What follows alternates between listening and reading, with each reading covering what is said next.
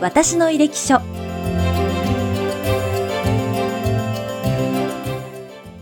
この番組では医療の第一線で活躍されている先生方にこれまでの医療人としての反省と医療に対する考えをお聞きしていきます。これからの供養の形ハートインダイヤモンドの提供でお送りいたします。それでは、薬先生、今回もよろしくお願いいたします。前回は海外、アメリカとオーストラリアに行かれて、それぞれ経験されたことなどをお伺いしましたが、最後に、また今度、日本に戻って、京都府立医科大学で活動をスタートされて、そして今に至っているお話をお伺いできたらと思うんですが、この海外に行かれて、で、また母校に戻られるというのは、もう初めから決まっていた、または決めていたことだったんですか？いや、全く決まってないですね。はい、で、えー、基本片道切符で行ってるんですよね。戻るつもりはあんまりなかったんですね。はい、で、ただ一つは、あの、その研究のボスである菅先生が言っていた言葉が、その頃、っていうか、まあ、大学には39歳の時に海外に戻ってるんですけども、はい、菅先生がその研究時代に言ってたのは彼も2回留学してて、はい、で最後ジョーンズ・ホプキンスで6年ぐらい研究者、はい、でそれでもう世界に名を売ってたんですけども、でまあ、日本の国立循環器病センターの研究所の部長のポジションで戻ってきたと。いうことででそこで僕は研究してたんですけどその時に彼が言ってたのは、はい、そのキャリアの中で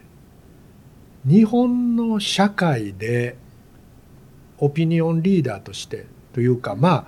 そこでやっていくには40までに帰ってきなさいと、はい、いうことを言ってたんですね。はい、で彼もそういうことでおそらく40だったか30代後半か分かりませんけども日本に帰国してたと、はい、いうことで、まあ、日本でももちろんオピニオンリーダーになっていったわけですけども。でそういう言葉が一つにあったのと、はい、ちょうどもう39になってたわけですのでそれとオーストラリアで4年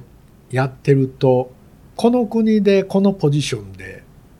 学ぶものがなくなってしまったんです。先ほど言ったように4年以上いても、ノウハウはもうすでに学びきってるとあとは慣れだということを言ってたと思うんですけど前回、同じようなことをその時に感じたんですね。はい、もうこの国では学ぶもんがないなと。でそうするともうそこでコンサルタントサージャン、まあ、試験を受けて上がるか、はい、あるいは日本に帰国するかということで、うん、でまあ日本に帰国まあそれは決めてなかったんですけどちょうどその時に大学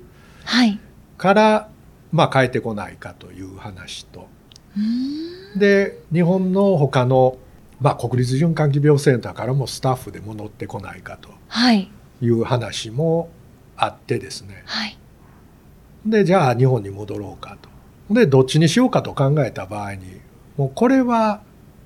京都府立時代母校なんで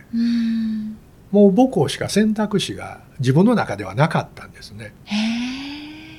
ですから変えるなら、はい、母校である京都府立時代と。はい、助手か講師とかポジションはまあ全然考えてなくてっていうかまあ助手で帰ってきましたけども、はい、それよりも帰って自分で心臓外科が自分の思いでできるということもまあ大きな要素だったと思うんですけど、はい、そういうことでまあ母校に帰ってきてで心臓外科の手術はもうもう任せてもらって、はい、ということで始めたんですね。へそれで久しぶりに母校に戻られて、で、その前はオーストラリア、またアメリカにいらっしゃって、はい、久しぶりに見た母校、久しぶりの日本、これどんな印象でしたか？えー、っと、失敗もいっぱいしましたね。あ、はい。失敗もいっぱいしたというか、はい。やっぱりあの人種の違いといいますか。はい。で、日本人は出血しやすい。あ、はい。で、まあ白人っていうのははい。あまり出血しにくいんですね。はい。ということがあって、で、オーストラリアで、まあ、あの手術して、はい。で、閉じると。で、あの、やはり多少出血はするんですね。それをドレーンと言って、はい。あの、ドレーンで流して、ある程度の量はもちろんするんですけど、それがすごく多かったら再開胸言ってし止血しないといけないと。ええその晩にでもね。で、もうオーストラリアではほとんど再開胸したことがなくて、で、唯一、唯一かな。本当に、あの、再開胸したのはアジア人、まあ中国人であるとか、はい。インド人もあったかもわかりませんけど、そういう患者さんは出血、まあ出血しやすいんですかね、やっぱり。再開胸したんは、その本当に数例なんですね。はい。で、日本で同じように胸を閉じてたら、軒並み出血が多いんですね。あ、これは違うんだとはい。いうことで、最初の頃は出血再開胸をせ結構しましたね。同じような感じで止めてると。から、あの、オーストラリアやってた頃よりも止血に時間をかけないと再開胸になるということがよく分かった。はあ、となると、海外で学ばれたこととか経験されたことを活かして日本で活動されたっていう部分もきっと終わりになったと思うんですが、それと同時に初めてのこととか今までなかったことも終わりになったんですね。その点はびっくりしましたけどね。であとはまあもう一緒ですよね。でただやっぱり日本ははい。やはり最初の頃経験したようにまあ人も多いしはい。まあそれは決して悪いことではないんですけどもですからまああのそれなりにというかオーストラリアの経験を生かして、まあ手術はできたと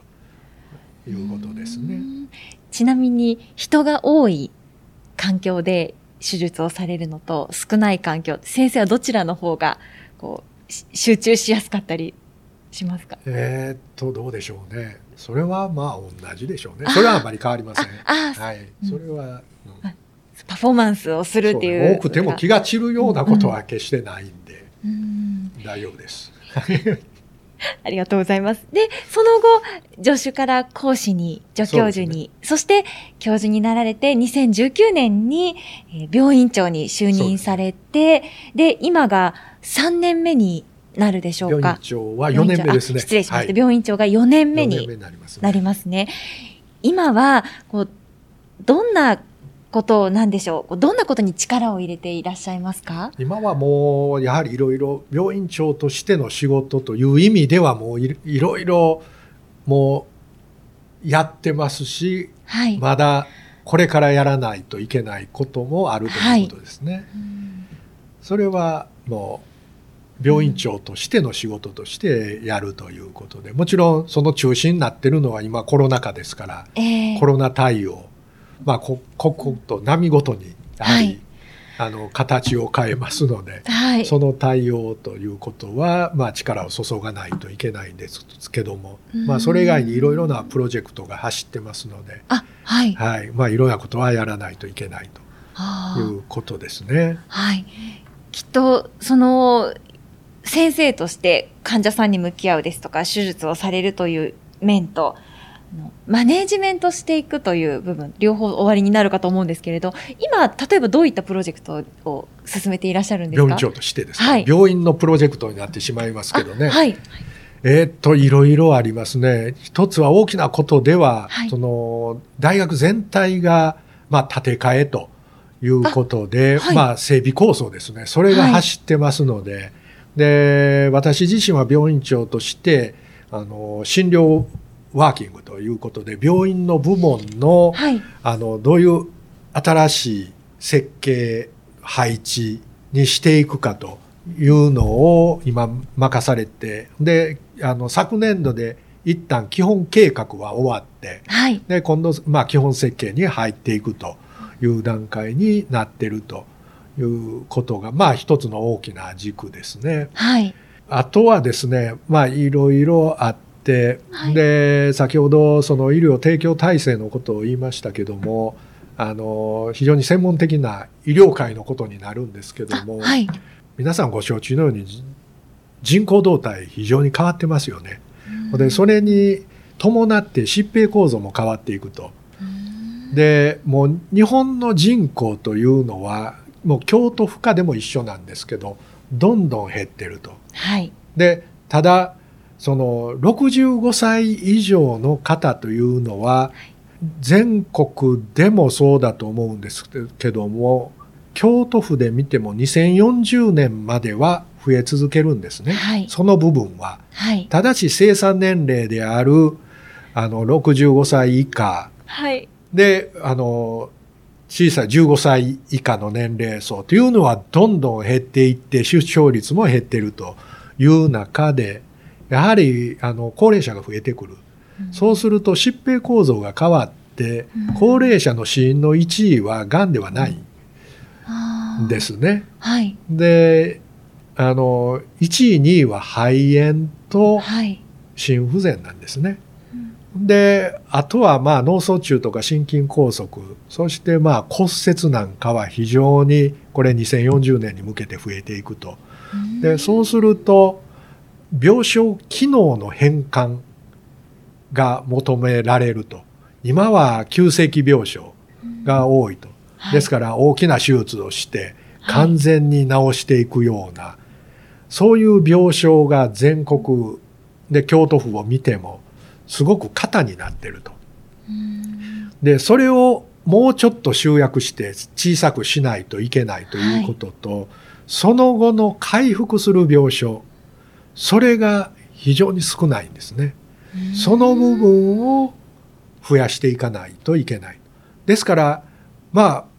大きな手術とか、はい。そういうのはやはり比較的若い人のためのものであって、高齢者になると、そんなに大きな手術を受けられる方もはい。少なくなってきますし、ええ逆に肺炎心不全が多くな多くなってくると、はい。急性期の機能を果たすベッドはそれほどいらなくて、ええむしろそこから出して回復していくリハビリとかですね、ええそういう治療を受けた人のリハビリ病床というのがもっともっと必要になっていくいくということで、その特に2025年問題というのがあるんですけど2025年というのはその今の段階の世代という方々が全て後期高齢者75歳以上に入っていくのが2025年で、そこで一つ医療の提供体制を変えていけいかないといけないとええいうことで、病床機能の再配分。で、その中で我々大学病院としては、本当にその病床機能の中でも、高度急性期病床にますます特化したような、はい。ですから回復とか慢性とかっていうのはもう他の後方支援病院に任していくような、はい。そういう構築が必要なんですね。で、そのためには、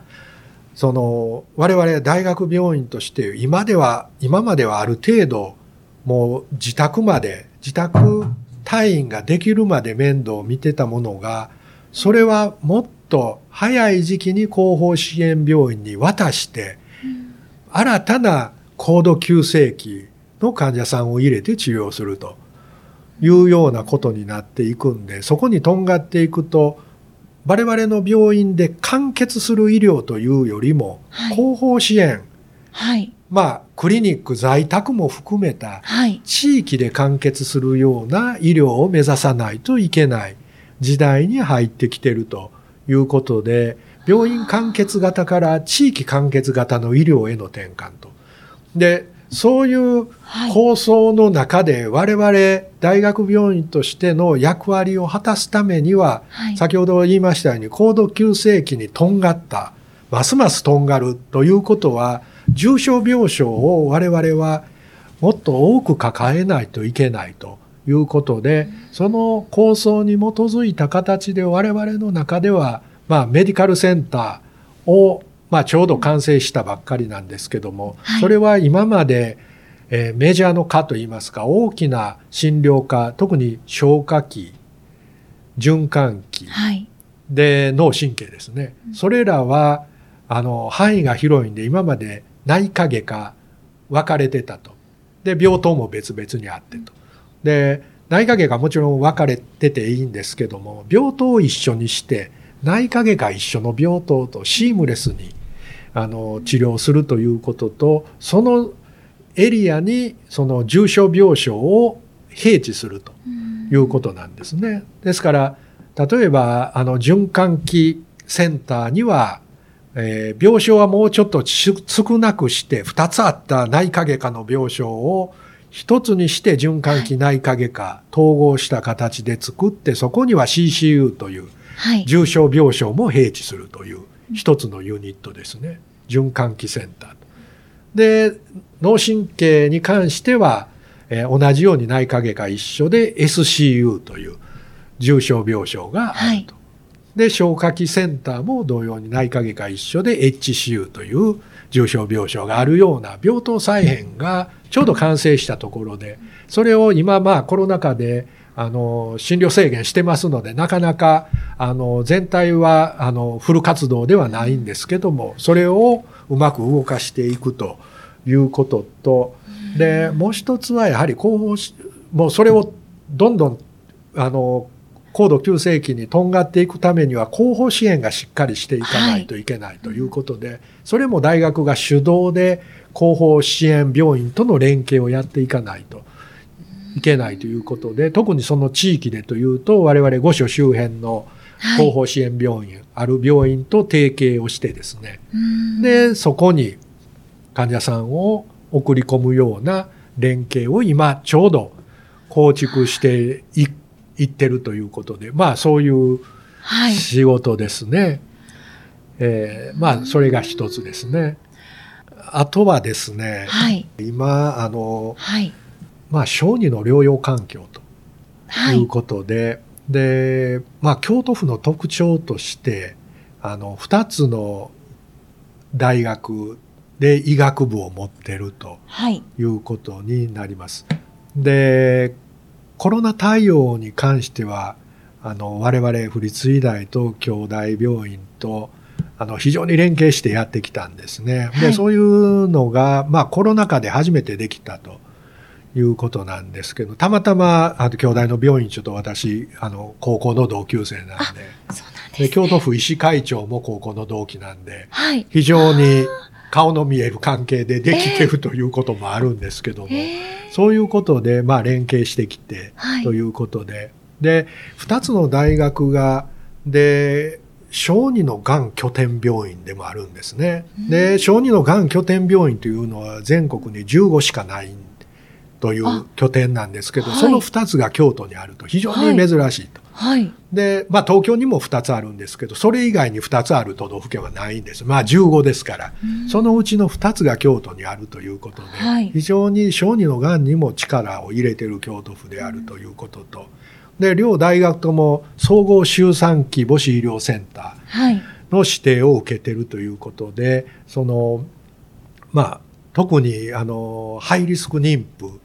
の周産期管理から、その生まれた子どもの治療ですね。それをあの担っていかないといけない役割を両大学も果たさないといけないとはい。いうことでそれと我々あの陽子線あ、を持はい。ってまして、これは子どもさんのがんにも効くとい。うことで、でただ子どもさん、あまあ、陽子線せ陽子線っていうのはですね1回で済まないんですね。だいたい20回ぐらい毎日照射するということで、うん。基本外来診療なんですけども、はい。子どもさん遠くから来られて、えでやはりもちろん入院中にできる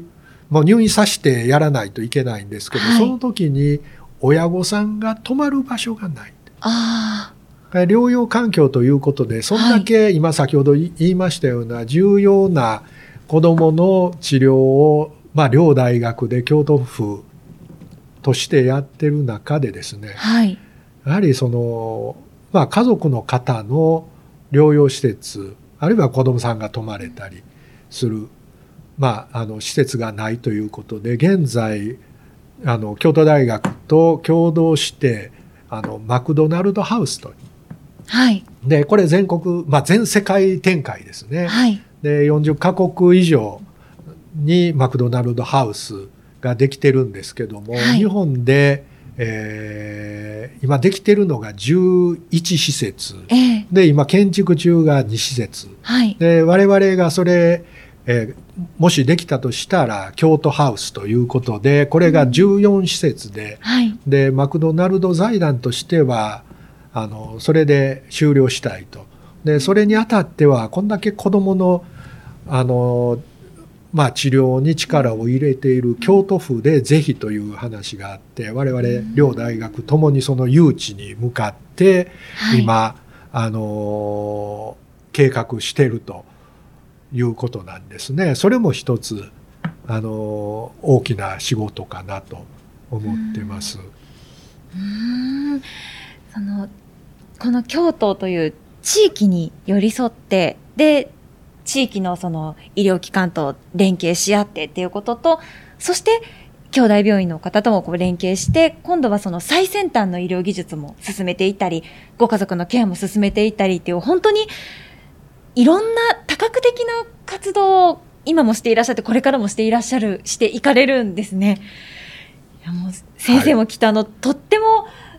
あのスケジュールがもうお忙しだったかと思うんですけれども今日はお時間をいただきまして本当にありがとうござありがとういます。ございました。で最後にもう一つお伺いしたくて先生にとって、まあ、医師にとって最も大切なものって何だと思いますか、はい。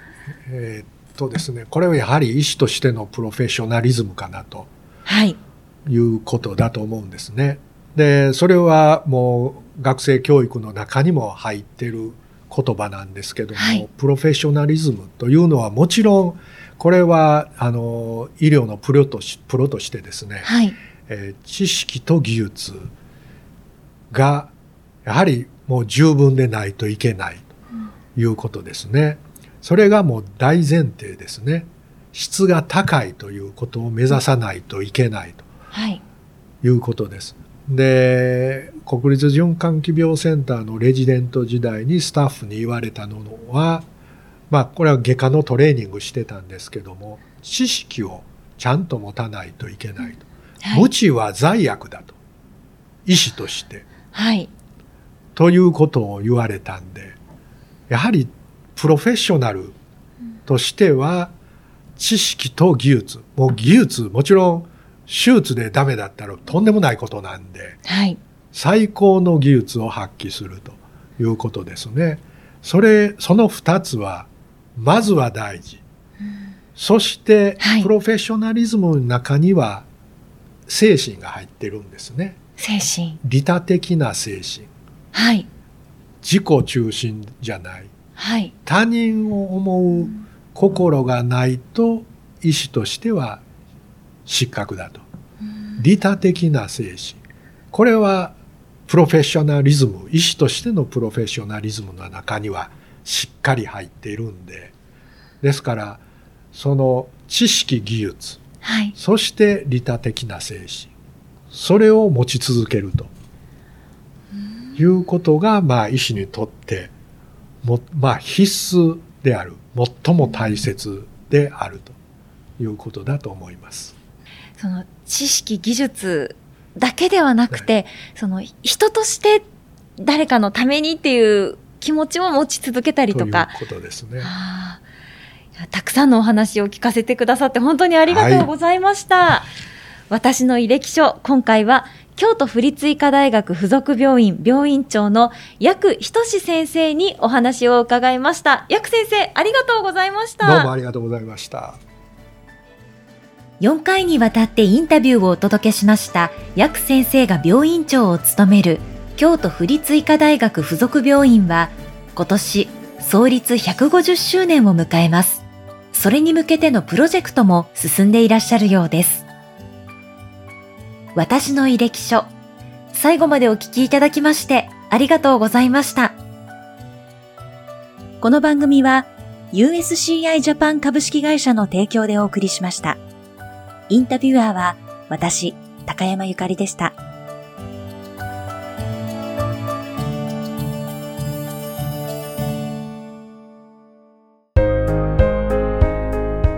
手元供養には